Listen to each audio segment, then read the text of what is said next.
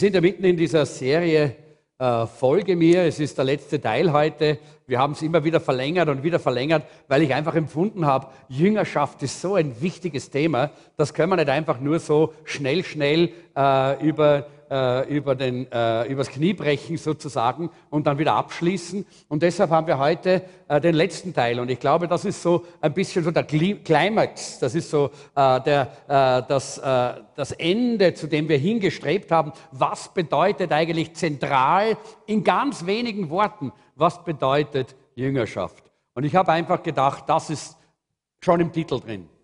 Sei wie Jesus. Das bedeutet eigentlich Jüngerschaft. Jüngerschaft, Jesus nachzufolgen, bedeutet auch, so zu sein wie er. In Römer Kapitel 8, Vers 29 schreibt der Apostel Paulus, wenn Gott, wen Gott auserwählt hat, der ist nach seinem Willen auch dazu bestimmt, seinem Sohn Jesus Christus ähnlicher zu werden. Wir sind bestimmt, wie Jesus Christus zu werden. Wir haben diese, äh, diesen Auftrag oder besser gesagt, diese, diese Perspektive, die Gott uns geschenkt hat. Äh, das heißt, Jüngerschaft bedeutet, eine Persönlichkeit zu sein, eine Persönlichkeit zu haben wie Jesus.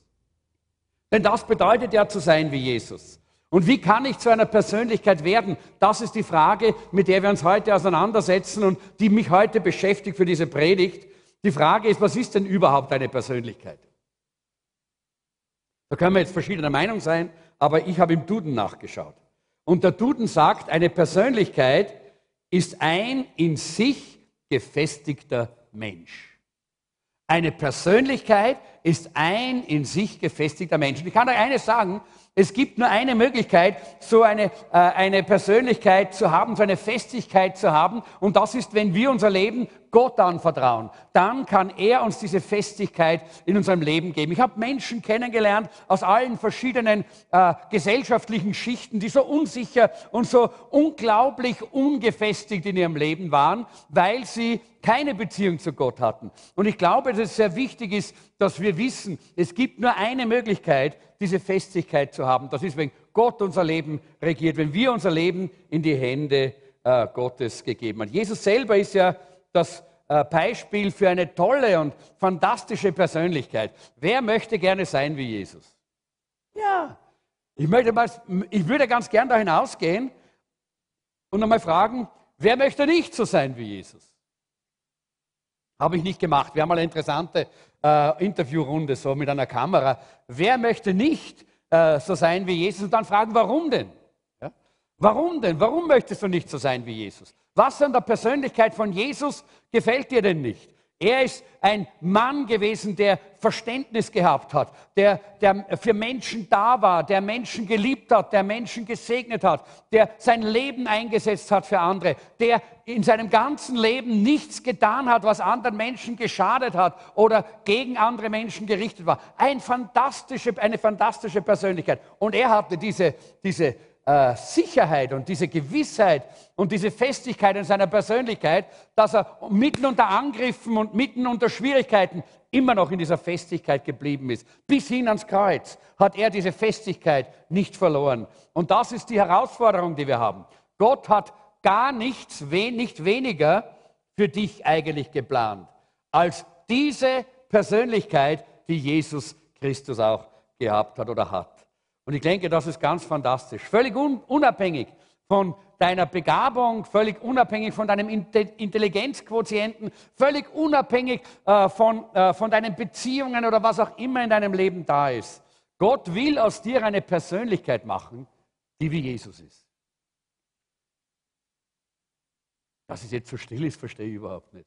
Da würde ich schon sagen, Halleluja! Ist das nicht wunderbar? Gott hat sich das zum Ziel gesetzt. Er will das. Und wisst ihr, eines ist natürlich klar, Jesus ist nicht ein kleines Baby geblieben und ein Kleinkind, sondern Jesus ist gewachsen. Es das heißt hier in der Bibel, er, er nahm zu auf allen Gebieten seines Lebens. Und die Frage ist auch, wie ist das mit uns? Damit wir wie ähnlicher wie Christus werden können, müssen wir zuerst einmal schauen, wo stehen wir denn eigentlich?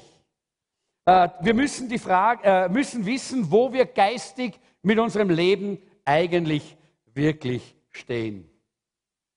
Und da heißt es in Hebräer Kapitel 5, äh, in Versen, Vers 12, ihr seid nun schon so lange Christen und solltet eigentlich andere lehren. Stattdessen braucht ihr jemand, der euch noch einmal die Grundlagen von Gottes Wort beibringt. Ihr seid wie Säuglinge, die nur Milch trinken, aber keine feste Nahrung essen können. Als Gemeinde, als Jesuszentrum sollten wir eine gewaltige, hingegebene, selbstlose Armee von Dienern sein, die anderen Menschen dienen, die für andere Menschen da sind, die andere Menschen segnen. Aber in Wirklichkeit müssen wir eigentlich, wenn wir uns umschauen, sagen wie Paulus, oftmals sind wir in der Gemeinde wie eine Kinderstube voll selbstsüchtiger Säuglinge, oder? Wir, sind, wir haben den Gedanken und sind dem verfallen, dass es sich bei der Gemeinde um uns dreht. Wir glauben, die Gemeinde ist für uns da, damit sie unsere Bedürfnisse erfüllt, damit wir dort bekommen, was wir brauchen. Leute, das war nie von Gott so geplant. Die Gemeinde ist keine Bedürfnisanstalt. Nein, das ist sie nicht. Sondern die Gemeinde ist der Ort, wo wir werden wie Jesus. Und dann werden wir wie Jesus leben. Und dann werden wir einander dienen und hinausgehen und der Welt dienen. Weil das hat Jesus getan, oder?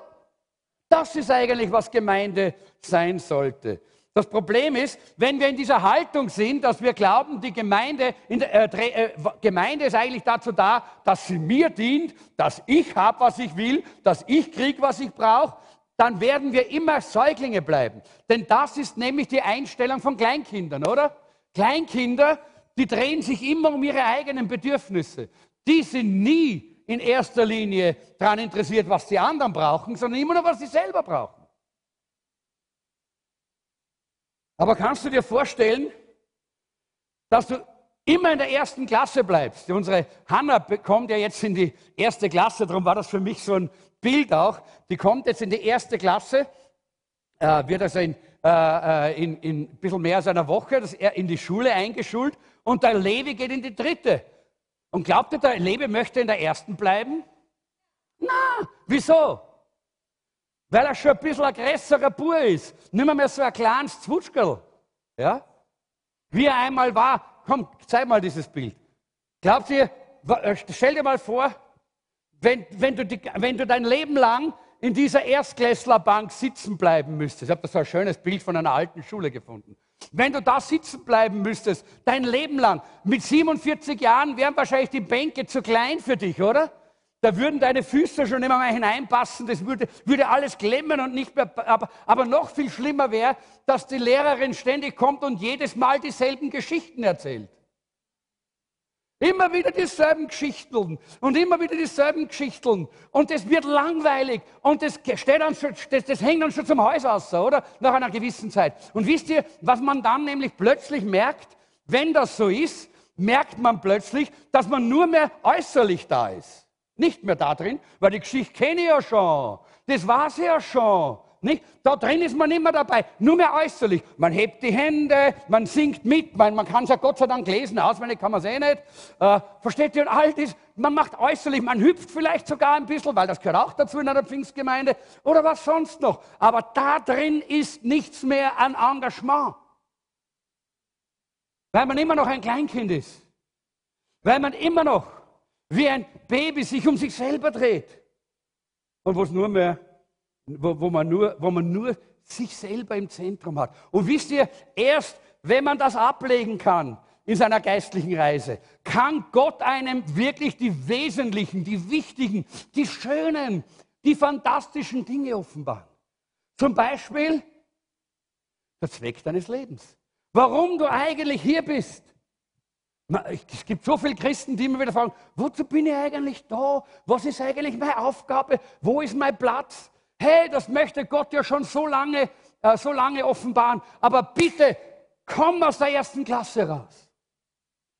Verlass endlich mal diese erste Klasse. Du kannst einem Erstklässler ja die Physik nicht erklären, oder? Warum? Weil die haben noch kein Verständnis für abstrakte Dinge. Und Gott kann uns oftmals die Dinge, die, die, diese, die Dinge des Heiligen Geistes und die Dinge, äh, von, die, auch die übernatürlichen Dinge nicht wirklich erklären, weil wir es nicht verstehen. Stell dir mal vor, in einer ersten Klasse in der Volksschule würde jemand mit Chemie dorthin kommen und versuchen, denen die ganzen Dinge hinzustellen. Da wird ständig brennen und krachen und duschen und alles Mögliche, weil sie nicht damit umge umgehen können. Und manchmal ist es auch in der Gemeinde so, weil wir nicht gewachsen sind. Die meisten von uns haben ja von Milch gelebt und Milch ist das Wort Gottes. Das sagt uns ja auch die Bibel. Aber das geschriebene Wort bleibt Milch, solange es nicht die Offenbarung Gottes für unser persönliches Leben wird. Aber dazu brauchen wir Zeit im Wort. Wisst ihr, ich habe etwas Schreckliches gelesen und ich glaube, da gehören wir alle dazu, denn das ist eine Untersuchung, die weltweit gemacht worden ist unter Christen. Nur 18 Prozent aller Christen lesen wöchentlich die Bibel. Nur 18 Prozent. Wenn du wöchentlich die Bibel liest, dann gehörst du zu diesen wunderbaren 18 Prozent. Ja? 23 Prozent haben angegeben, dass sie überhaupt niemals das Wort Gottes lesen. Ja, nicht nur schade, eine Katastrophe. Eine echte Katastrophe. Weil wie sollen die wachsen? Wie soll Gott zu ihnen reden und soll sie zu dem werden, sollen sie zu dem werden, was sie geplant sind, dass sie sein sollen, nämlich die Persönlichkeit Jesu in ihrem Leben zu haben. In Hebräer 6, Vers 2 haben wir ja gelesen, dass das das Fundament ist. Ja, das haben wir jetzt nicht gelesen, aber es steht dort, wenn du, wenn du äh, Hebräer 5 haben wir gelesen, Hebräer 6 steht das auch. Dort steht, dass die, das Wort ist das Fundament ja, für unser Leben. Und das ist gut so. Ja? Wir brauchen die Bibel, das geschriebene Wort, als Fundament. Aber Wissen mit einem Haus. Wer lebt denn überhaupt in einem Haus oder lebt in einem Zelt? Nein, ein Haus, oder? Jeder lebt in einem Haus. Auch wenn du eine Wohnung hast, lebst du in einem Haus. Und dein Haus ist auf ein Fundament gebaut. Hast du, hast du das gewusst? Da ist irgendwann einmal, die Grube ausgehoben worden, ein Fundament gemacht worden und Darauf ist das Haus gebaut worden. Wohnst du im Fundament? Nein. Du wohnst im Haus, das auf das Fundament gebaut ist. Und Leute, genau das möchte Gott auch in unserem Leben tun. Er möchte nicht, dass wir die, die Bibel gerade nur so kennen, dass wir wissen, okay, äh, ja, genau, die Geschichte da mit, mit David und mit Goliath, die kenne ich eh. Ja? Ja? Und dann kennen wir vielleicht nur die Geschichte von Jericho, wie die Mauern eingebrochen sind. Leute, wir sollen die Bibel kennenlernen, sodass Gott zu uns reden kann aus dem Wort. Dass es mehr ist als nur ein Buch, dass es die Kraft Gottes für unser Leben wird, die unser Leben verändert. Aber dazu brauchen wir Zeit im Wort. Dazu brauchen wir Zeit. Das ist ganz, ganz wichtig. Und äh, Pastor Jeanette hat ja letzte Woche äh, von Mission gesprochen, von Silber und von Salz. Und dass wir auf die Frage antworten müssen, äh, wen soll ich senden? Wer will gehen? Und da haben wir das letzte Mal gespürt, das ist so wichtig, dass wir auch auf diese Frage eine Antwort haben, denn das ist auch ein Teil von dieser Identität, die Gott uns geben möchte, dass wir nicht nur Banksitzer sind, sondern Mitarbeiter Gottes. Halleluja. Mitarbeiter Gottes. Das ist es, das ist das Fantastische. Und heute geht es um die Persönlichkeit Jesu, in die wir wachsen müssen. Also, wie machen wir das? Wenn du morgen früh dich in den Spiegel schaust und dein verknittertes Gesicht siehst, nachdem du aufgestanden bist, dann lächle die Figur an, die du da siehst, ja, und sag herzlichen Glückwunsch. Dich liebt der allmächtige Gott. Hast du schon mal probiert? Probier's mal. Schreib das auf, weil du vielleicht bis morgen schon wieder vergessen hast. Ja? Herzlichen Glückwunsch, dich liebt der allmächtige Gott und er sieht in dir eine wirkliche Persönlichkeit. Einmalig und einfach gut. Und dann wirst du sagen, boah, wie sehe ich das nicht? Aber dann kannst du sagen, Halleluja, er ist an der Arbeit. Er ist an der Arbeit. Er arbeitet an mir, dass ich diese Persönlichkeit werde die er geplant hat, dass ich sein soll. Und das Wunderbare ist, Gott hat viele Wege, um uns zu verändern.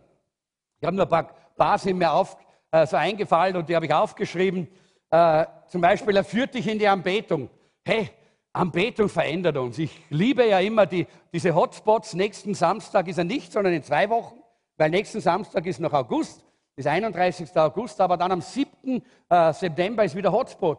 Und äh, plant euch das ein, dass ihr da wirklich bleibt und auch Gott sucht und die Gegenwart Gottes erleben könnt. In der Anbetung wirst du verändert. Es geht gar nicht anders. Es geht nicht anders, wenn du wirklich echt engagiert in der Anbetung bist. Gott führt dich in die Gemeinde. Und wiederum, das verändert dich. Wenn du wirklich in der Gemeinde, wenn du nicht nur da bist, dass du sagst, ich komme und ich höre mir das an und ich lasse mich da mal berieseln und ich schaue mal, was der Prediger mal sagt, was ich tun soll äh, und dann gehe ich wieder, sondern wenn du da bist mit einem offenen Herzen, ein Teil der Gemeinde, dich engagierst als Teil der Gemeinde, dann, dann verändert dich das. Es geht gar nicht anders. Und drittens, er macht aus dir eine Persönlichkeit. Und darum geht es heute. Und das geht nur, wenn du es zulässt. Das geht nur, wenn du das zulässt. Gott zwingt dich nicht. Gott kann dich nicht vergewaltigen, dass du, dass du die Persönlichkeit Jesu bekommst. Aber er bietet es an. Er sucht das. Er möchte dich verändern in dieses, diese wunderbare Persönlichkeit. Das kostet was. Ist nicht immer angenehm. Aber wenn wir, und wenn wir Jesus Christus als Vorbild sehen, dann sehen wir ja auch in seinem Leben viele Schwierigkeiten, viele Probleme, viele Dinge, die da sind in seinem Leben, durch die er durchgegangen ist, die sein Leben geprägt haben. Wir sehen, wie Jesus den Versuchungen widerstanden hat und wir staunen, wie er mit Verletzungen umgegangen ist, oder? Äh, das ist ganz, und da, und da geht es darum, dass wir das auch äh, so lernen können, dass Gott so in unserem Leben wirken kann. Also was macht deine Persönlichkeit aus? Und ich habe als äh, ich äh, habe als Bild dafür den Diamanten genommen. Äh, ich möchte unser Leben mit dem Diamanten vergleichen. Das ist ein ganz gutes Bild und ein, eine tolle. Ein, und ich zeige euch jetzt hier mal den Rohdiamanten. Ja? So schaut ein Rohdiamant aus. Auf der linken Seite sehen wir einen Rohdiamanten, der schaut aus wie irgendein Kieselstein oder wie ein Stück äh, dreckiger Stein, Kohle, irgendwo auf der Erde gelegen ist. Das andere ist auch ein, so ein, ein Rohdiamant, wo direkt in so einem, so einem Stück Felsen, ein ganz kleiner, so ein kleiner Diamant äh, dort da dran hängt. Ja. Äh, das ist ein, ganz ein kleiner Diamant. Und wir, äh, wir sehen also hier, dass äh, das gar nicht so einfach ist, so ein Diamant. Äh, und das ist auch so mit unserem Leben. Ja. Wenn, wenn äh, unser, unser Leben ist wie so ein Rohdiamant. wenn du einmal so einen Diamanten findest, da hast du noch gar nichts gefunden, ja. außer einen Stein. Ja. das ist noch gar nichts. Da hast du noch gar nicht äh, eine, eine, ein wirkliches Diamantenerlebnis, oder? Und manchmal ist es so bei einem Christen, wenn ein Christ sich bekehrt und er kommt äh, in die Gemeinde, da, da gibt es oftmals noch nicht so wahnsinnig dieses tolle Erlebnis, äh, brillant zu sein, äh, aber, äh, aber wir wissen, dass da dieser Schatz drinnen ist. Da steckt dieser Schatz, diese Persönlichkeit drinnen. Und interessant ist, ich habe gelesen, dass man, äh, wenn man Diamanten schürft, so, um solche zu finden, dann oft, braucht man oft fünf bis zehn Tonnen Material, bis man so einen kleinen Diamanten findet. So wertvoll sind dann die Diamanten. Und da sehen wir auch, wie Gott auch arbeitet und arbeitet. Und wenn man ihn dann findet, dann kann man ihn leicht übersehen, weil er so ausschaut, wie wenn er, wie wenn er nichts wäre. Aber wenn jemand einen Brillantring hat, ich weiß nicht, wer einen hat jetzt hier, alle heben jetzt den, äh, den, die Hand hoch, die einen Brillantring haben, in irgendeiner Form. Ein Ring mit einem Brillanten drauf. Ja, klar hast du einen. Jawohl. Habe ich dir ja geschenkt zur Hochzeit. Also, genau. Ja, wenn man dann auf die Hand schaut, dann sieht man sofort, das ist ein Brillant, oder? Da braucht man nicht erst überlegen, was ist denn das überhaupt für ein Steindal, was du da hast, nicht? sondern das sieht man gleich. Ja? Warum? Weil er bearbeitet ist. Weil er bearbeitet ist. Und darum geht es, äh, äh es muss bearbeitet, er muss bearbeitet werden. Äh, und äh, wir können das mit unserem Leben vergleichen. Ja? Wenn du dein Leben Jesus anvertraust, dann ist das so wie ein Rohdiamant, dein Leben. Und ich denke, das ist wichtig, dass wir das verstehen. Denn wir haben hier unter uns Leute, aus, die verschieden lang gläubig sind. Es gibt Leute, die sind schon, ich wollte schon fast sagen, eine Ewigkeit gläubig. Und bei manchen sieht man trotzdem noch nicht viel. Ja? hoffe ich nicht. Ich hoffe, dass man das sieht. Ja?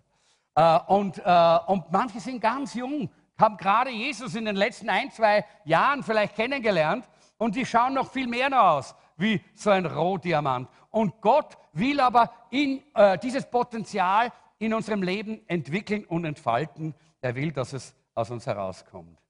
Äh, der Diamant kann eigentlich seine ganze Schönheit erst durch den Schliff wirklich entfalten.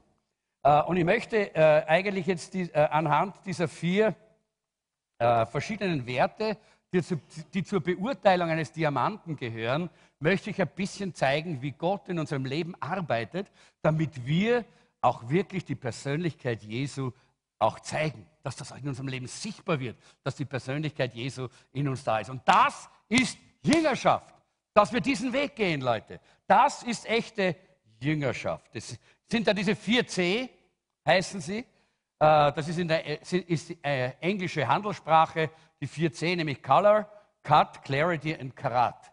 Das sind diese vier äh, wichtigen Dinge bei einem Diamanten. Eben Color, das ist die Farbe, Cut ist der Schliff, Clarity ist die Reinheit und Karat ist das Gewicht. Und ich möchte beginnen mit dem ersten, mit der Farbe. Äh, Gott lässt dich Farbe bekennen. Das bedeutet, er lässt dich offenbaren. Er zeigt dir selber auch, wie es in deinem Leben ausschaut, wie du Entscheidungen triffst, wo hast du deine Prioritäten, wo sind in deinem Leben die richtigen oder die falschen Werte. Äh, beim Diamanten ist die kostbarste Farbe weiß. Weiß. Genau. Warum?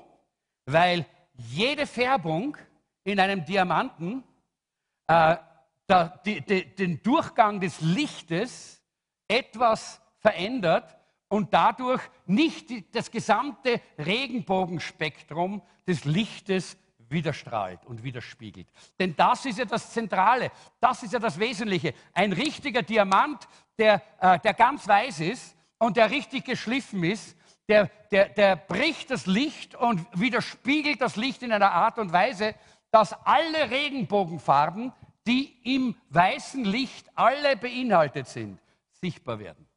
Und das ist eigentlich, was Jesus getan hat. In Jesus haben wir die ganze Herrlichkeit und die ganze Größe und die ganze Natur und das ganze Wesen des lebendigen Gottes gesehen.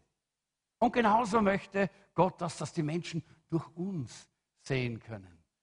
Äh, beim Diamanten ist die kostbare Farbe weiß.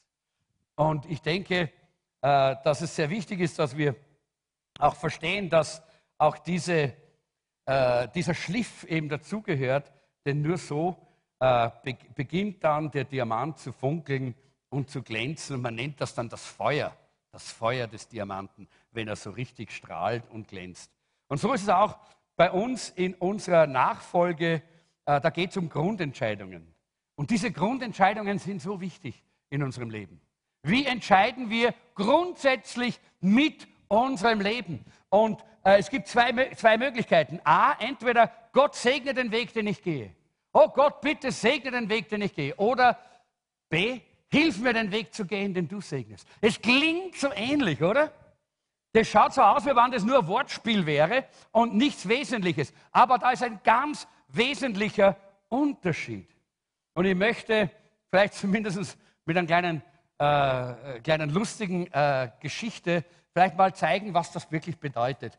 Das erste, Gott segne den Weg, den ich gehe. Da war mal ein Kloster und in diesem Kloster, da war Rauchverbot. Und da waren zwei Mönche und die wollten unbedingt rauchen, die waren Raucher. Äh, und so ist der eine mal zum Abt gegangen und hat zu ihm gesagt, äh, äh, lieber Abt, ich hätte da eine Frage. Er hat gesagt, was ist die Frage? Äh, und, da, und, dann hat er gesagt, äh, darf ich während dem Beten rauchen? Und der Abt hat gesagt, kommt nicht in Frage. Das ist doch unmöglich. Klar, klar nicht. Wir haben ja, kannst du nicht rauchen während dem Beten. Gell? Und der Mönch war sehr traurig und ist zurückgegangen zu seinem Kollegen, von dem er auch gewusst hat, dass er Raucher ist, und hat ihm sein Leid geklagt. Und der hat gesagt, naja, ich probiere es auch noch einmal. Und dann ist er hingegangen zum Abt und gesagt, lieber Abt, ich hätte da eine Frage. Und der Abt hat gesagt, was ist deine Frage? Er hat gesagt, lieber Abt, äh, darf ich, äh, äh, na, er, er, ist, er ist zurückgekommen, voller Freude und voller Strahlen und hat gesagt, super, der Abt hat Ja gesagt. Ja? Äh, und dann hat der andere gesagt, ja, wie ist denn das gegangen? Was hast denn du gesagt? Er hat gesagt, ich zum Abt gesagt, lieber Abt, darf ich beten, während ich rauche? Und Leute, manchmal sind wir genauso mit Gott, oder? Wir möchten gerne Gott manipulieren. Wir möchten gerne alles ein bisschen so hindrehen, so wie es uns am besten passt. Wie wir es gerne haben möchten. So wollen wir alles hindrehen und dann sagen wir, Gott, bist du einverstanden? Komm, segne, segne, segne. Ja? Das ist die eine Seite, wie das auch passieren kann. Oft wollen wir Gott in dieser Weise manipulieren, weil wir die eigenen Wege gehen wollen. Aber wir möchten gerne, dass Gott unsere Wege segnet. Ja, das sind ja Christen, oder? Also das ist die eine Art. Aber Gott lässt sich Farbe bekennen. Immer wieder zeigt er dir, wie du entscheidest. Und Gott will uns das durch den Heiligen Geist heute auch mal zeigen. Wie entscheiden wir denn grundlegend in unserem Leben immer? Die Bibelschüler haben ja auch so ein spezielles, äh, so, eine, so eine spezielle äh, Beziehung immer zu Gott. Gell? Da war mal ein Bibelschüler und der war so innig im Gebet und er hat so eine Beziehung gehabt zu Gott. Und er hat gesagt, Herr, du bist so wunderbar und du bist so unendlich groß. Wie viel sind eine Million Jahre für dich? Und Gott hat gesagt, eine Sekunde. Und dann hat der Bibelschüler gesagt, und wie viel sind eine Million Euro für dich? Und der Gott hat gesagt, ein Cent. Und der Bibelschüler hat gesagt, Herr, gib mir einen Cent. Und Gott hat gesagt, warte nur eine Sekunde.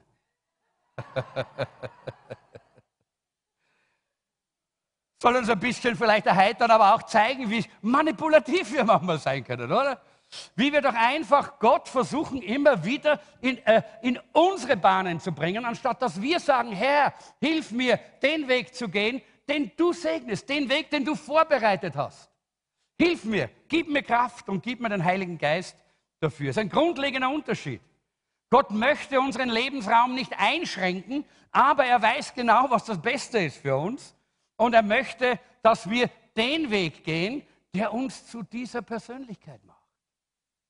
Die Persönlichkeit Jesu zu haben. Also das Erste ist äh, die Farbe. Gott lässt dich Farbe bekennen. Das Zweite ist der Schliff. Gott lässt Schwierigkeiten zu, damit du im Vertrauen lernst. Der Schliff des Diamanten, der sollte nicht mit seiner Form verwechselt werden. Ja? Aber interessant ist, um einen Diamanten perfekt schleifen zu können, muss der Schleifer auf bis zu 50 Prozent des Rohdiamanten wegschleifen. Stellt euch das mal vor. Ja? Jetzt, wenn der Diamant reden könnte oder schreien könnte, dann würde er schreien und sagen, hör auf, hör auf, du kannst mich doch nicht halbieren, ich bin doch, ich bin doch eh schon so klein. Ja? Machst mich noch kleiner. Weil er es nicht versteht. Aber wir haben das Wunder, dass wir wissen, dass Gott uns in seinem Wort gesagt hat, er hat nur Gedanken des Friedens. Er hat nur Gedanken der Liebe. Er hat nur einen guten Plan mit unserem Leben, gar keinen negativen. Und interessant ist ja auch, nicht jeder Diamant, wenn, wenn, wenn der Schleifer ihn bekommt, sieht gleich aus. Wir haben gesehen, der eine, war so ein, so ein, so ein richtiger äh, Stein, ja, wie ein Stein war der. Und der andere, das war so ein bisschen ein Spitz, der da auf dem, auf dem äh, Felsen drauf gestanden ist. Und genauso ist bei uns auch, bei uns Christen. Wir sind alle anders. Gott hat uns schon ur, vom, vom Ursprung her verschieden gemacht, aber er muss in unserem Leben schleifen, damit das Potenzial herauskommt, das drin, das er hineingelegt hat ursprünglich. Damit das Potenzial beim Diamanten herauskommt, muss der Schleifer schleifen, sonst wird er nie leuchten. Sonst kommt da nie ein Leuchten hinein in diesen Stein. Und manchmal ist dieses Schleifen, wenn, wie gesagt, wie ich gesagt habe, zu, zu, äh, für den Stein, wenn er schreien könnte, schmerzhaft. Tut ihm weh. Schleifen wir das nicht alles weg. Aber der Schleifer möchte ja nicht den Stein kaputt machen, sondern er möchte, dass der Stein leuchtet, dass der Stein sein Potenzial zeigt, dass er eigentlich weiß, dass da drin steckt in diesem Stein. Und Gott lässt Schwierigkeiten in deinem Leben zu, damit du ihm Vertrauen lernst. Er möchte das Potenzial, das er in dich hineingelegt hat, zur Entfaltung bringen. Und das hat weniger mit deinem Körper was zu tun, als äh, ums, umso mehr mit deinem Charakter. Und das ist doch auch typisch für unsere Zeit. Ja? Viele Leute laufen in unserer Zeit, ja, äh, um, um gesund zu sein, 10, 20, 40 Kilometer und wissen aber in ihrem Leben nicht, wo es hingeht, oder? In ihrem Leben haben sie kein Ziel. Sie wissen gar nicht, wo ihr Leben eines Tages enden wird. Und trotzdem tun sie das. Aber wir haben die Möglichkeit, in die Bibel zu schauen und wir wissen, wo es hingeht. Wir wissen, was Gott für uns geplant hat. Und deshalb können wir auch, wenn wir unterwegs sind, zulassen, dass Gott in unserem Leben so wirkt und so arbeitet. Gott arbeitet an deinem Charakter und nicht an deiner Karriere. Warum? Weil all das, was hier in dieser Welt ist, kannst du nicht mitnehmen in die Ewigkeit. Aber deine Seele, deine Persönlichkeit, deinen Charakter, den wirst du mitnehmen, mit dem wirst du in alle Ewigkeit existieren und leben. Und deshalb möchte ich sagen, Herr, bitte arbeite an mir. Bitte, komm, hör nicht auf. Mach mich mehr wie Jesus, damit die Ewigkeit nicht so eine Katastrophe wird, oder? Ich glaube, alle, die wir hier sind, haben den Wunsch, dass wir verändert in, in den Himmel hineingehen können und nicht unbedingt alle so bleiben, wie wir sind, sondern dass Gott an uns arbeitet. Und manchmal lässt Gott Dinge zu, die wir nicht mehr verstehen und sagen, warum ich jetzt? Warum gerade das? Warum geschieht das jetzt in meinem Leben? Und vielleicht ist jemand hier, der diese Frage gerade hat. Du sagst, warum passiert mir das? Katastrophen, warum geschehen diese Dinge? Ich äh, kann in mein eigenes Leben zurückschauen, wie damals äh, äh, in unserem Leben, mein, äh, war verheiratet mit meiner ersten Frau äh, und meine erste Frau damals Krebs bekommen hat. Sie war schwanger äh, mit, unserer, mit unserer Tochter und, und meine, meine, Frau hat das wirklich so wunderbar auch trotzdem durchgetragen und, und ist dann operiert worden an Krebs und dann musste während der Operation auch noch dann diese, diese Entbindung geschehen. Und das Kind war ganz gesund und war ganz in Ordnung.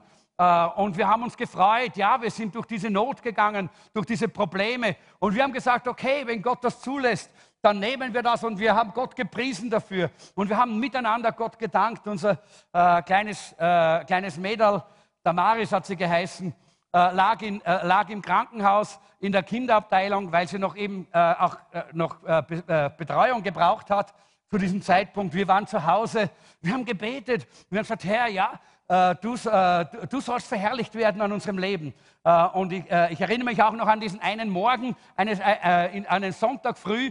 Wir, waren, wir haben uns gerade fertig gemacht, um loszufahren, in einer Gemeinde draußen am Land zu predigen. und gerade da läutet das Telefon und die, das Krankenhaus ruft an und sagt, wir müssen Ihnen leider mitteilen, dass heute früh Ihre Tochter gestorben ist äh, war ganz gesund. Plötzlich ist ein, ein, ein Virus in, ins Krankenhaus gekommen und unsere Tochter war plötzlich gestorben. Und wir, wir sind dort gestanden und ich kann mich so gut erinnern, ja, die Tränen sind uns heruntergelaufen. Ja, wir haben geweint, weil wir, momentan hat es so wehgetan, weil wir so durchgegangen sind. Aber auf der anderen Seite haben wir gesagt, Herr, du hast gegeben, du hast genommen, dein Name sei gepriesen. Und wir sind von dort aufgestanden. Wir haben, sind miteinander auf die Knie gegangen. Wir haben dort miteinander äh, Gott, Gott alles hingelegt, unser ganzes Leben neu geweiht. Und dann haben wir gesagt, okay, und jetzt gehen wir und jetzt dienen wir den Menschen, die eigentlich darauf warten, dass sie Gottes Wort kriegen. Und wir sind losgefahren und wir haben gepredigt und wir haben gedient an diesem Tag und haben den Menschen Gottes Wort gebracht. Warum? Weil Gott in seiner Güte und in seiner Gnade keine Fehler macht. Halleluja. Ist das eine schwierige Situation, wenn sowas kommt? Ja. Aber es hat nur dazu gedient, dass mein Charakter, dass meine Persönlichkeit geprägt worden ist von der Gegenwart Gottes. Denn eines kann ich euch sagen, wir sind dort hinausgefahren mit dem Auto aus, aus, aus Salzburg und unser Auto war erfüllt mit der Herrlichkeit Gottes. Und unser Auto war erfüllt mit Gottes Kraft. Und wie wir dort hingekommen sind, um zu predigen, ist die Kraft Gottes gekommen und hat den Menschen berührt. Warum? Weil Gott er, er, er will ja nichts Böses. Gott will ja nur das Beste für uns. Ja, er lässt manchmal Dinge zu, er lässt manchmal vielleicht sogar Katastrophen oder Dinge in unser Leben kommen, die wir nicht verstehen. Er lässt es zu. Warum? Weil er böse ist? Nein, weil er möchte, dass wir ihm vertrauen, weil wir haben erlebt, und das war das Wunderbare, wir haben erlebt, dass wir einen Gott haben, der größer ist als unsere Umstände, der mit uns ist, der uns trägt, der uns führt, der uns Kraft gibt und der uns schleift und bearbeitet, sodass die Persönlichkeit und die Herrlichkeit und die Schönheit Jesu Christi durch uns strahlen kann hinaus zu den Menschen. Gott selber hat uns versprochen, dass er uns auf die Herrlichkeit vorbereitet. 2. Korinther 4, Vers 17 heißt es, was wir jetzt leiden müssen, dauert nicht lange und ist leicht zu ertragen, wenn wir bedenken, welch unendliche, unvorstellbare Herrlichkeit auf uns wartet. Halleluja. Halleluja. Halleluja. Jesus, er war bereit, diesen schrecklichen Tod zu erleiden. So sehr hat Gott die Welt geliebt, dass es einen Sohn gab, damit alle, die an den Glauben nicht verloren werden, sondern das ewige Leben haben, heißt es in Johannes 3, Vers 16. Er war bereit, sein Leben zu geben. Er hat diese Not, diese Probleme, diese Schwierigkeiten des Kreuzes auf sich genommen, weil er uns geliebt hat. Und ich, äh, die Probleme werden in unser Leben kommen, weil Gott uns liebt. Weil Gott will, dass wir mehr und mehr in das Ebenbild Jesu äh, verwandelt, verwandelt werden. Und ich habe, ich brauche jetzt irgendjemanden, der bereit ist, mir zu helfen. Äh, Jugendliche am besten, ne? die sind immer die Besten. Na, du bist kein Jugendlicher. Ich brauche einen Jugendlichen jetzt. Jetzt brauche ich einen Jugendlichen. Du bist zweite gar nicht. Äh, du bist, du bist schon äh, äh, äh gebrauchte Jugend. Jawohl, da haben wir einen jungen Mann. Okay, gut, danke schön. Äh, nimmst du jetzt mal diesen Koffer ja, und halt ihn auf der, ganz, ganz auf der steifen Hand. So, so, ja, genau, so, okay. Gut, danke schön. Äh, es ist jetzt eben die Frage, äh, wie gehen wir mit unseren Problemen um? Ja? Probleme kommen, Probleme, ja, danke. Probleme werden immer in unser Leben kommen. Wir können, wir können aber entscheiden, wie wir mit den Problemen umgehen. Wir können entweder versuchen, die Probleme von uns wegzuhalten. Das tut er gerade. Er versucht, das von sich wegzuhalten. Wie lange wird er das noch aushalten, glaubt ihr? dass er es von sich weghält. Ja, es geht nicht mehr sehr lang, ja. Es geht nicht mehr sehr lang. Und so ist es auch mit unseren Problemen. Erstens ungeheuer anstrengend, wenn wir unsere Probleme versuchen von uns wegzuhalten. Ungeheuer anstrengend. Schau, es geht nicht. Aber weißt du was? Komm, schau, nimm doch mal den Koffer unter den Arm. Nimm ihn ganz unter den Arm. So, und jetzt kannst du spazieren gehen. Schau, ist das schwierig? Nein. In dem Augenblick, wo er das zu sich nimmt, in dem Augenblick ist die, ist die Last nicht mehr so groß, oder? Und genauso ist es mit unseren Problemen. Danke vielmals. Einen kräftigen Applaus. Er hat lang ausgehalten. Ich habe nicht gedacht, dass er es so lange aushält, aber er ist super. Ja, danke. Aber wisst ihr, wir können die Probleme weit von uns weghalten und das wird so anstrengend sein. Und das wird immer, das wird uns so viel Schweiß kosten und das wird uns verkrampfen und alles Mögliche. Oder wir können einfach sagen, okay, Herr, mit deiner Hilfe, mit deiner Hilfe kann ich mit den Problemen richtig umgehen. Mit deiner Hilfe nehme ich sie und du geh mit dir. Und wisst ihr, was noch besser ist? Wenn wir es miteinander genommen hätten, oder? Und deshalb haben wir die Gemeinde, wo wir miteinander tragen können. Und nicht, wo wir es immer nur von uns schieben und von uns schieben. Leute, das müssen wir nicht, weil Gott will in unserem Leben arbeiten und uns verändern. In Römer Kapitel 5, da lesen wir, doch nicht nur dafür sind wir dankbar. Wir danken Gott auch für die Leiden, die wir wegen unseres Glaubens auf uns nehmen müssen. Denn in solchen Leiden lernen wir, geduldig zu werden. Geduld aber vertieft und festigt unseren Glauben und das wiederum gibt uns Hoffnung. Und dann Römer 8, 28, einer meiner Lieblingsverse in der Bibel. Denn wir wissen, dass denen, die Gott lieben, alle Dinge zum Besten dienen, denen, die nach dem Vorsatz berufen sind. Das können wir äh, das können wir immer vor unseren Augen haben, wenn die Probleme, wenn die Schwierigkeiten, wenn die Nöte in unser Leben kommen und nicht immer nur rebellieren oder, oder jammern oder klagen oder schauen, dass wir das weit von uns wegschieben. Nein, dann sage ich, danke Herr, okay, ich habe das Gute genommen, dann nehme ich das auch, so wie der Hiob, nicht? Haben wir das Gute empfangen, nehmen wir das auch, was problematisch ist, aber wir wollen unser Leiden nicht, wie heißt das, nicht vergeuden. Ich habe äh, am Anfang meines Glaubenslebens ein Buch gelesen und da ist, darum ist Römer 8, 28 mir so wichtig geworden. Und der, das Buch hat geheißen, vergeude nicht dein Leiden. Vergeude nicht dein Leiden. Wir haben die Entscheidung, wie wir damit umgehen. Ja? Ob es uns verändert, ob es uns nützt, ob es aus uns eine Persönlichkeit macht, die strahlt und die so ist wie Jesus, oder ob wir bitter und sauer und deprimiert und bäh werden. Ja? Das ist eine Entscheidung, die wir treffen. Die Probleme, die Schmerzen kommen sowieso. Die Frage ist nur, wie wir damit umgehen. Drittens, und ich muss schauen, dass ich äh, rasch jetzt durch diese letzten Punkte gehe, die Reinheit. Gott lässt Versuchung zu, damit du richtig handelst und Gehorsam lernst. Die meisten Diamanten haben so kleine Einschlüsse, so wie hier. Äh, kleine natürliche Merkmale. Äh, und äh, das ist interessant, je weniger natürlich und je kleiner die Einschlüsse sind, umso besser kann das Licht äh, den Stein durchdringen, aber es gibt sie halt einfach auch hier. Äh, und auf unserem Leben übertragen sind das die Versuchungen, die in unser Leben hineinkommen. Äh, wir stehen auch hier immer vor der Wahlmöglichkeit. Wenn Versuchung kommt, haben wir die Wahl. Wie entscheidest du, wenn die Versuchung kommt? Wie entscheide ich, wenn die Versuchung in mein Leben hineinkommt? Die Frage ist, was ist denn die Versuchung? Die Versuchung, das sind Situationen, die der Teufel nützt, und ich sage es noch einmal, Versuchung sind Situationen, die der Teufel nutzt, um uns geistlich zu schaden und von Gott wegzubringen. Das müssen wir wissen. Ja? Gott versucht niemanden zur Sünde. Denn Gott kann nicht zur Sünde versuchen, sagt die Bibel. Ganz klar und deutlich.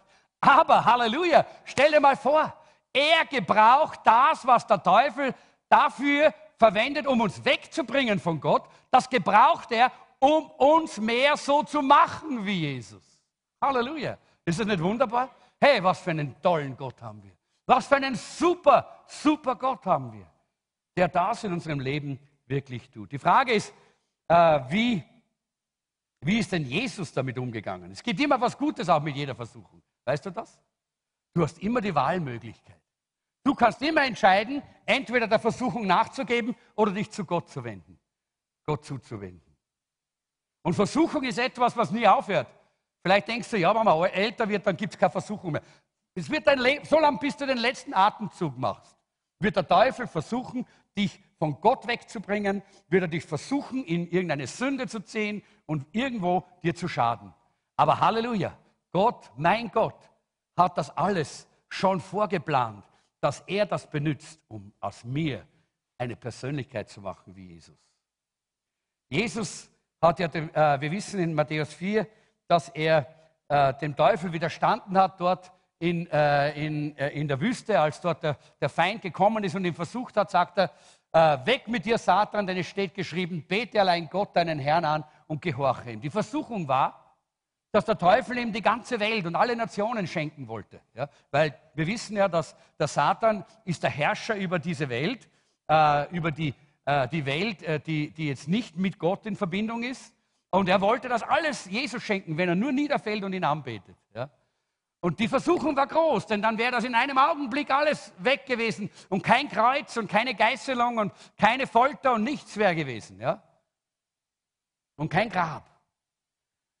Aber Jesus hat sich nicht der Versuchung zugewandt, sondern hat sich Gott zugewandt und hat hier dem Feind widerstanden. Und das ist ganz wichtig, dass wir das verstehen.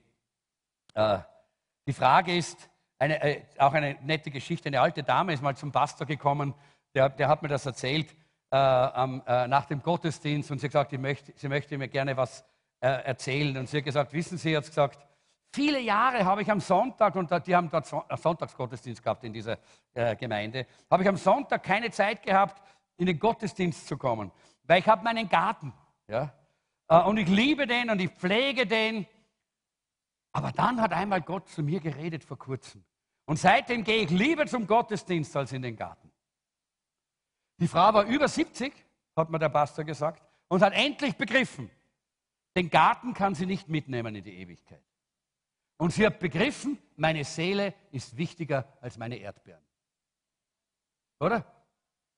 Das ist, ja, Leute, das ist doch wichtig, dass wir verstehen, wo sind diese, die Versuchung wird immer da sein. Aber wir können entscheiden, wir können wählen. Und Jesus weiß, und das ist etwas ganz Wichtiges, Jesus weiß, was Versuchung bedeutet. Er hat das selber erlebt. Und ich möchte, dass ihr euch diesen Satz einprägt. Deshalb fordert er dich auch auf, zu ihm zu kommen. Versuche nicht einen Privatkrieg mit dem Teufel zu führen. Du hast keine Chance. Gibt immer wieder Leute, die, die glauben, sie müssen jetzt die Dämonen da und die Dämonen dort und da und da. Und so ein Privatkrieg, ja. Nein, wir haben keine Chance. Diese, der Teufel ist viel stärker als wir, aber nicht wie Jesus. Wenn der Teufel an die Tür klopft, dann schick Jesus an die Tür. Und stell dich auf seinen Sieg. Stell dich auf seinen Sieg. Und das ist das Wunder, das wir erleben dürfen, auch bei uns in unserem Leben. Also widerstehe in der Kraft Jesu, wenn Versuchungen da sind. Rede mit Menschen, die Gott kennen und bitte sie um Hilfe und um Gebet. Lass andere Christen auch für dich beten, vielleicht am, äh, nachher im Café oder wo, wenn du sagst, ich bin gerade in so einer Versuchung, hey, dann sag bitte, bete, komm, bete einfach für mich. Und dann kann man gemeinsam beten und den Sieg Jesu in Anspruch nehmen und Jesus an die Tür schicken. Viertens, die Größe. Die Größe ist auch nicht unwichtig. Äh, Gott lässt Verletzungen zu, damit du durch Vergebung Größe gewinnst. Wer kann sagen, Menschen sind an mir schuldig geworden und haben meine Seele verletzt? Darf ich mal sehen, wer, wer, wer kann das sagen? Irgendwann einmal in deinem Leben haben Menschen deine Seele verletzt. Einige ha haben das noch nie erlebt und okay, nächste Woche kommt. Äh, Schaut mal, warum? Weil wir in dieser Welt leben. Verletzungen sind ja nicht nur die, das, was andere uns antun, sondern manchmal sind es wir, die wir bewusst oder unbewusst andere Menschen verletzen. Vielleicht durch einen Witz, vielleicht durch eine einfach so beiläufig hingeworfene Aussage, verletzen wir jemanden, ohne dass wir es wissen. Ja? Und diese Verletzungen, lässt Gott bis zu einem gewissen Grad auch zu. Warum? Damit wir vergeben lernen. Und wenn wir vergeben, dann wachsen wir. Vergebung bringt Wachstum in unser Leben hinein. Das ist etwas ganz Wichtiges. In Matthäus 18, 21, äh, da, da, lesen wir vom, äh, den, von, von, von, Petrus. Ja, wir wissen ja, dass sogar die Apostel Probleme gehabt haben mit dem Vergeben. Nicht?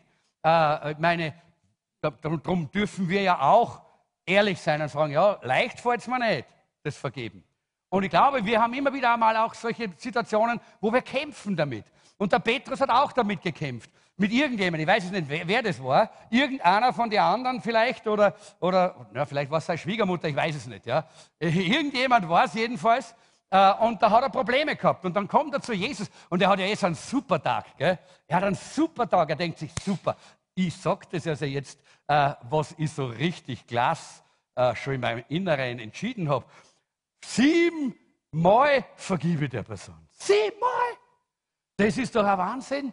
Wer tut denn das? Einmal ist schon schwer genug, oder? Und da hat er sich gedacht, jetzt habe ich einen super Tag. Jesus, schau mal her.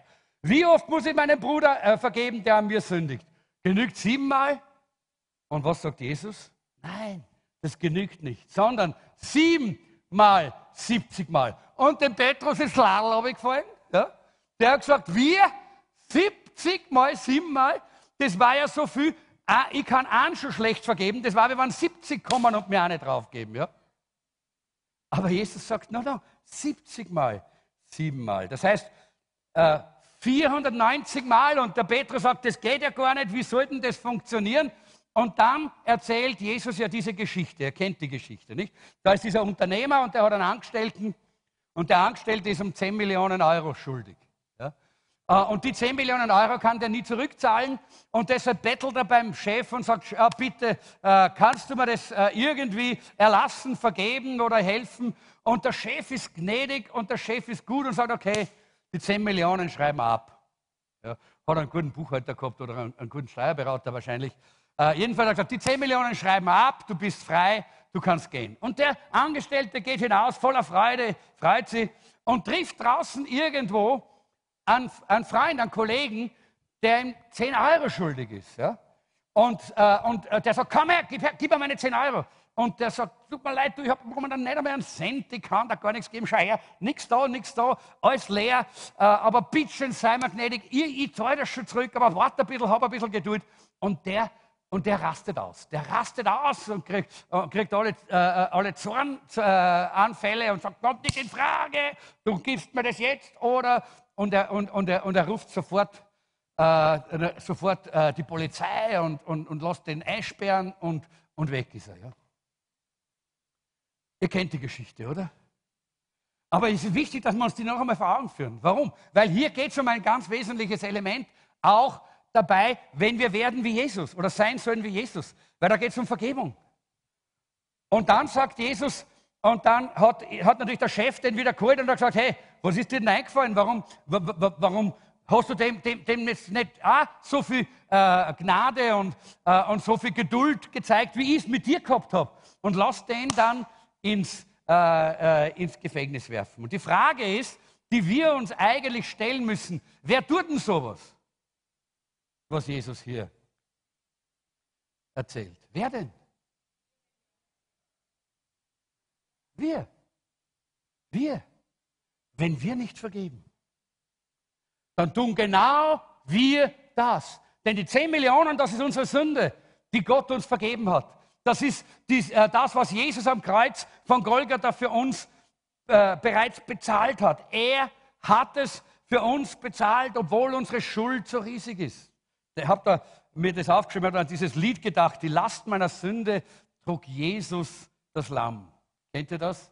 Und warf sie weit weg in die Fern. Er starb ja für mich dort am blutigen Stamm. Meine Seele lobpreise den Herrn. War ein uraltes Lied und da heißt es, mir ist wohl. Mir ist wohl mir ist wohl. Warum? Weil uns vergeben ist. Aber Leute, das kann nur dann wirklich bleiben, wenn auch wir vergeben. Und wenn wir nicht vergeben, dann wird auch unsere Vergebung nicht lange anhalten. Das ist genau das, was uns Jesus dann sagt. Äh, er sagt nämlich hier dann äh, in, äh, in Vers 34, sein Herr wurde zornig und lieferte ihn den Peinigern aus, bis er alles bezahlt hatte, was er ihm schuldig war. Und Jesus unterstreicht es und sagt, und so wird auch euer himmlischer Vater an euch tun, wenn ihr nicht einander von Herzen vergebt. Ein jeder seinem Bruder und der Schwester natürlich auch. Jeder seinem Bruder und seiner Schwester. Leute, das ist ein, ernster, ein, ein, ein, ein ernstes Wort. Wenn wir werden wollen wie Jesus, dann ist diese Vergebung ein ganz wichtiger Punkt, denn das schafft die Größe die Größe unserer Persönlichkeit. Und Gott will, dass wir, so wie der, der große Diamant, und ich glaube, wir haben das übersprungen, da habe ich mal gezeigt, wie groß Diamanten eigentlich sind. Vielleicht können wir da zurückgehen, schaut mal, der, der, der Grüne ist, ist, der größte Grüne, den es gibt, der ist 41, 41 Karat, der ist 80 Millionen Euro wert. Äh, der in der Mitte ist 3116 Karat, da habe ich keinen Preis mehr gefunden, das geht schon zu hoch. Und das, das ganz rechts ist der größte jemals gefundene Diamant. Der hat 1111 Karat, also den kann man gar nicht mehr in Euro messen. So, so, so wertvoll sind die. Die Größe macht viel aus an dem Wert, den Gott in unser Leben hineinlegen kann.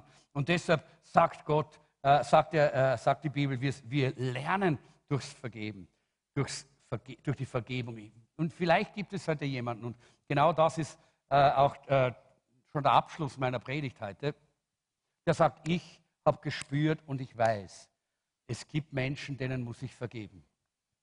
Wir werden dann nachher das Abendmahl feiern. Und das ist so eine wunderbare Gelegenheit, einmal zu sagen, Herr, du hast alles auf dich genommen. Am Kreuz hast du bezahlt.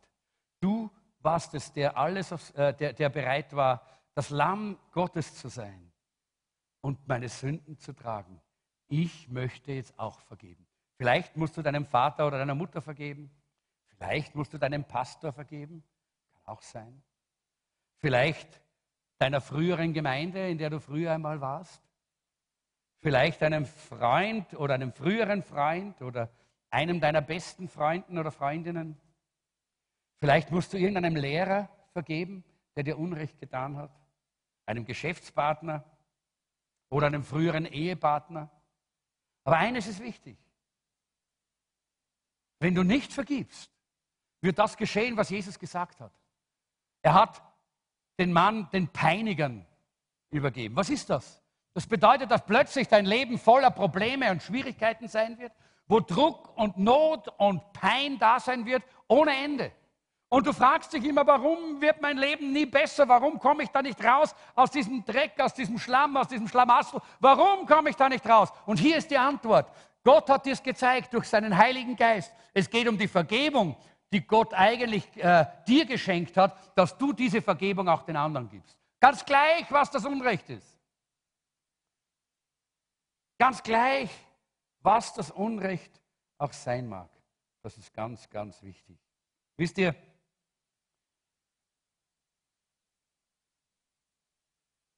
vergeben heißt nicht erfahrenes Unrecht gutheißen, sondern vergeben heißt das Recht auf erfahrenes Unrecht aufzugeben und nicht zurückzuzahlen.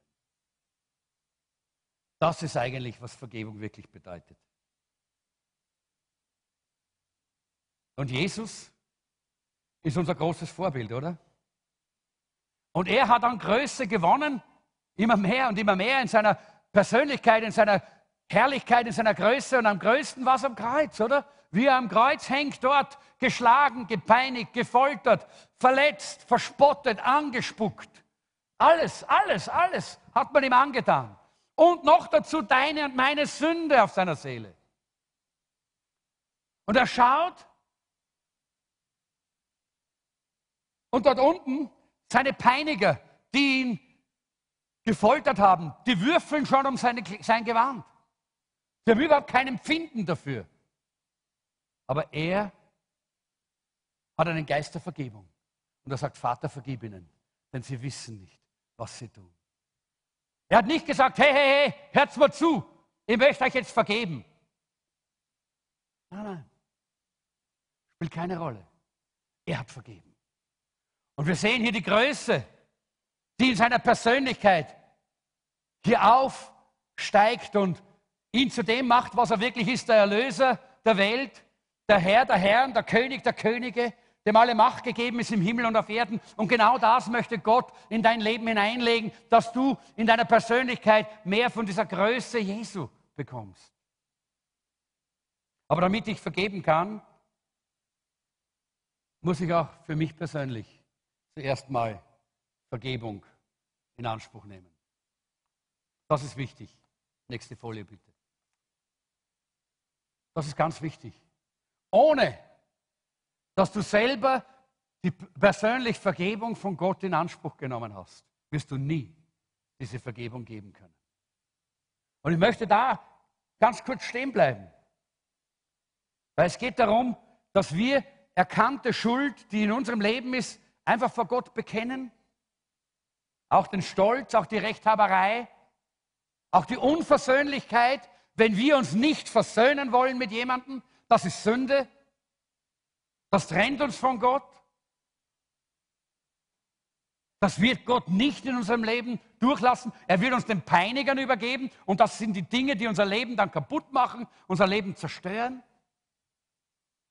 Und deshalb sagt Gott, komm, lass dir selber vergeben, indem du bekennst, was in deinem Leben nicht in Ordnung ist. Und dann gib Vergebung all denen, die dir Unrecht getan haben. All denen, wo du bisher noch festgehalten hast und nicht bereit warst, diese Vergebung zu geben.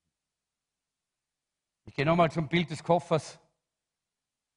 Willst du weitergehen mit diesem Koffer so her? Oder willst du die Vergebung annehmen und sagen, okay, Herr, Verletzungen, Versuchungen, Probleme, du gebrauchst all das um aus mir eine Persönlichkeit wie Jesus zu machen. Sei wie Jesus, heißt es heute. Und du wirst nur dann wie Jesus sein, wenn du Vergebung von Gott angenommen hast. Und wenn du Vergebung auch wirklich geben willst heute. Ich möchte, dass wir ganz kurz still werden und dass wir unsere Augen schließen.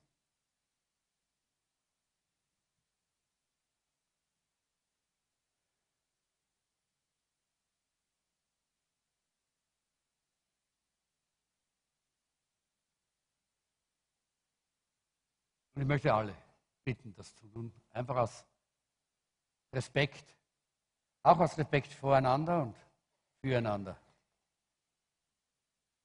Ich warte, bis der Abendmahlstisch jetzt hier steht und dann. Danke, Franz. Nochmals. Darf ich euch bitten, jetzt einfach eure Augen zu schließen. Schließt eure Augen. Und lass es Gottes Geist in dein Leben hinein leuchten.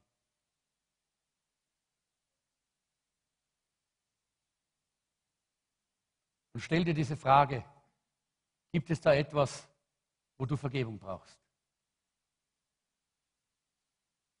Gibt es da etwas, wo du selber persönlich weißt, dass das in deinem Leben nicht in Ordnung ist und du brauchst Vergebung? Dann sagt die Bibel, wenn wir unsere Sünden bekennen, dann ist er treu und gerecht und vergibt uns unsere Schuld und reinigt uns von aller Untugend.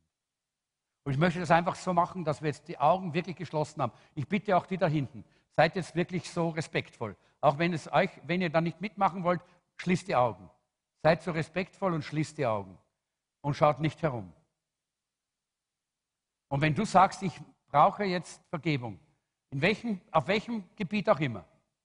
Ich brauche Vergebung vielleicht, weil ich Unvergebenheit festgehalten habe, weil ich Feindschaft festgehalten habe, weil ich mich nicht versöhnen wollte, oder vielleicht eine Sünde, die dich jetzt gerade immer wieder äh, abhält, wirklich ganz und völlig mit Gott zu gehen.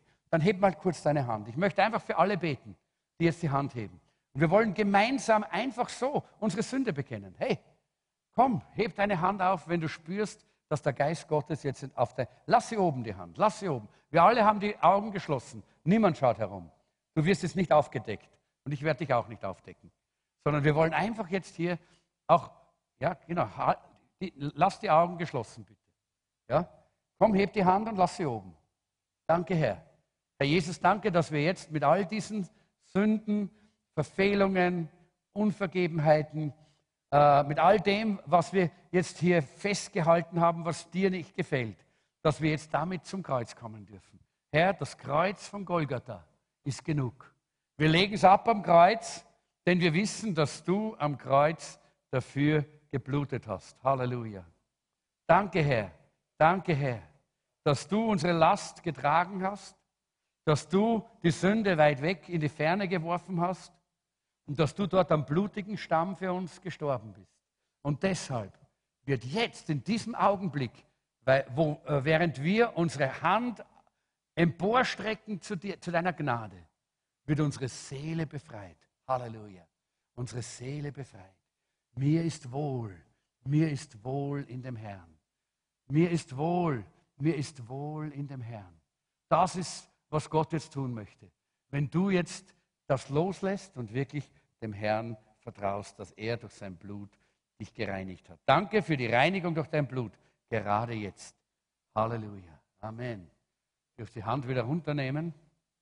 Ich denke, das ist so wichtig, dass wir diesen Schritt machen, dass wir so diese Vergebung annehmen und dann auch die Vergebung geben. Das ist ganz wichtig. Und denk daran, er hat ja alles schon getan. Die Frage ist eben jetzt auch, wie wirst du den Charakter Jesu, ich möchte zusammenfassen noch einmal, wie wirst du den Charakter Jesu in deinem Leben zeigen können? Kannst du das nächste Bild auflegen? Erstens die Farbe, Gott lässt sich Farbe bekennen.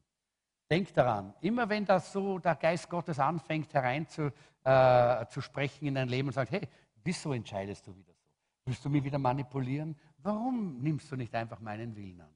Dann hör auf Gott. Bekenn Farbe und sag, Herr, vergib mir. Jetzt wollte ich schon wieder, dass du meinen Weg segnest, statt dass ich deinen Weg gehe. Der Schliff, Gott lässt Schwierigkeiten zu, damit du ihm vertrauen kannst. Nicht die, nicht die Schwierigkeiten weit weghalten, sondern komm, sag, okay, Herr, Schwierigkeiten sind da, wir gehen durch dieses Leben. Danke, Herr, dass du mir die Kraft gibst, dass ich sie tragen kann. Und dann die Reinheit, Gott lässt Versuchungen zu. Und da ist es oftmals notwendig, dass wir auch mal Hilfe haben. Und da solltest du auch mit jemandem mal beten können. Da ist es wichtig, dass wir Gemeinschaft haben. Drum eine Live-Gruppe. Geh nach hinten und und, und such da wirklich eine Live-Gruppe, in der du auch dann diese Offenheit und diese, äh, die, diese Betreuung finden kannst, die du brauchst, auch in diesen Situationen. Denn wir wollen, warum brauchen wir das? Denn wir wollen sein wie Jesus. Warum? Weil du Gottes Diamant bist. Du bist Gottes Diamant und Gott möchte, dass du leuchtest. Gott möchte, dass du strahlst. Gott möchte, dass du bist wie Jesus. Und deshalb brauchst du eine Live-Gruppe. Deshalb brauchen wir einander. Und deshalb will Gott an uns arbeiten, auch durch Versuchungen, die er zulässt und Verletzungen, damit wir vergeben lernen. Durch die Vergebung wachsen wir in der Größe unserer Persönlichkeit. Und wenn du heute entschieden äh, gemerkt hast, dass Gott dir gezeigt hat, du musst jemandem vergeben, dann möchte ich dich einladen, dass du das heute, gerade wenn wir jetzt dann das zum Abendmahl gehen, dass du das tust. Wenn das jemand ist, der hier im Raum ist, dann wird es eine Gelegenheit geben. Wir stehen jetzt dann gleich alle auf. Darf ich bitten, dass ihr aufsteht? Äh, und ich möchte das Lobpreisteam bitten, nach vorne zu kommen. Und ich möchte eigentlich, dass wir zuerst mal dieses, können wir das Lied nochmal singen? Mutig komme ich vor den Thron. Äh, das passt so gut heute. Dieses Lied, das ganze Lied wollen wir das singen. Das ist so herrlich, wenn wir das nochmal so, so uns vor Augen führen, was Gott für uns getan hat. Und dass wir mutig kommen dürfen heute. Und ich möchte aber auch sagen, sei mutig und geh auf jemanden zu, von dem du weißt, dass du ihm vergeben sollst, dass du ihr vergeben sollst. Wo du weißt, da brauchst du einfach Vergebung. Da brauchst du nicht viele Worte oft. Da muss man nicht anfangen, Detektiv spielen und die Sachen noch einmal aufrollen. Da braucht man nur Vergebung aussprechen. Sagen, du, ich vergebe dir. Oder du bitte ich, ich bitte dich um Vergebung. Beides ist super und beides kann jetzt passieren, während wir dann zum, äh, zum Tisch des Herrn gehen. Deshalb binde dich an Jesus und dann wirst du zu einer gefestigten Person. Und mach diese Schritte. Sei bereit. Lass Gott an dir wirken. Und wisst ihr, was mich so begeistert? Wir sind alle Diamanten. Und der Tag wird kommen, wo es hier herinnen so strahlt. Halleluja. Wo hier das Licht Gottes so leuchtet, dass, es, dass die Menschen draußen sagen, was ist denn da drin los? Was ist denn da drin los? Und hereinstürzen. Die Herrlichkeit Gottes hier unter uns erleben werden. Denn das ist das Ziel der Jüngerschaft. Und das war auch das Ziel dieser Lehrserie, die wir, dieser Predigtserie, die wir in diesem Sommer das hier gemeinsam durchgegangen sind. Deshalb denk daran, was Jesus für dich getan hat. Die gewaltige Gnade Gottes. Und geh auf den anderen zu. Wir werden jetzt, äh, wie gesagt, dieses Lied singen und während wir dieses Lied singen, möchte ich einladen, dass du jetzt einfach auf die Person zugehst, wo du spürst, dass du sollst. Muss nicht sein, aber vielleicht gibt es jemanden. Und wenn es jemand ist, der nicht da ist, dann möchte ich, dass du sagst, Herr Jesus, wenn ich hier nach vorne gehe, um dieses Abendmahl zu nehmen, dann verspreche ich dir, der früheste Moment, wo es für mich möglich ist, dieser Person Vergebung zuzusprechen oder diese Person um Vergebung zu bitten, den ergreife. Vielleicht ist es noch heute Abend, vielleicht ist es morgen. Und dann weiß ich, dass Gott wieder ein bisschen mehr geschliffen hat uns. Und dass die Herrlichkeit Gottes mehr leuchtet hier im Saal, durch uns, durch dich, durch dich, durch dich, durch dich, durch jeden Einzelnen hier. Denn das ist eigentlich, was Gott möchte. Er möchte seine Herrlichkeit offenbaren durch seine Gemeinde. Herr Jesus, wir danken dir, dass wir jetzt auch, während wir uns vorbereiten, um zum Abendmahl zu gehen, zum Tisch des Herrn, dass wir hier auch diese Reinigung in Anspruch nehmen dürfen und diese Vergebung einander geben dürfen und es praktisch auch leben dürfen. Gib uns den Mut und leite uns durch deinen Heiligen Geist.